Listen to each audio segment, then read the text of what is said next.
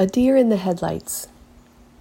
Ever since I opened that book about marketing, it's like a spotlight on the back of a pickup has caught the eyes of a deer, and now she stands there, helplessly transfixed, frozen in terror, facing backwards into her past, into the gargoyly faces of her former failures on the same subject. And before, she'd been gambling and prancing, free as a daisy spouting ideas as fresh as the morning dew, but that's all stopped.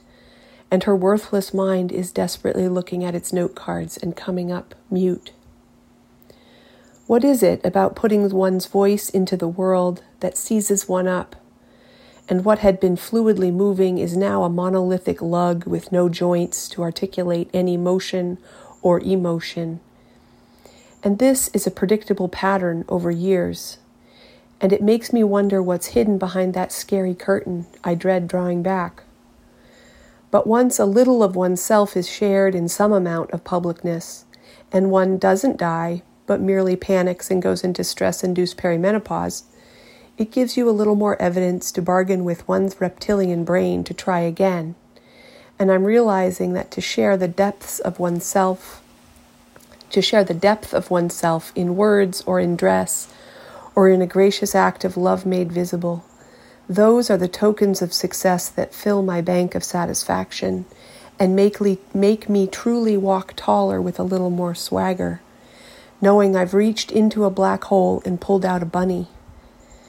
And I haven't gotten tired of that trick, and so I want some version of the black hole rabbit to emerge in my marketing because otherwise I'm the creative version of a greeter at Walmart, and that just won't do.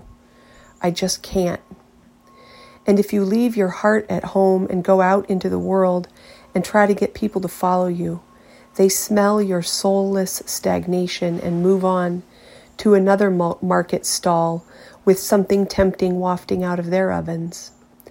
And so that is where I stand, frozen in place, staring at marketing with marketing staring back at me. And I want to do it differently now. If only I could move one hand, I could mi- write my words down somewhere and pull that magical bunny back out of my hat again.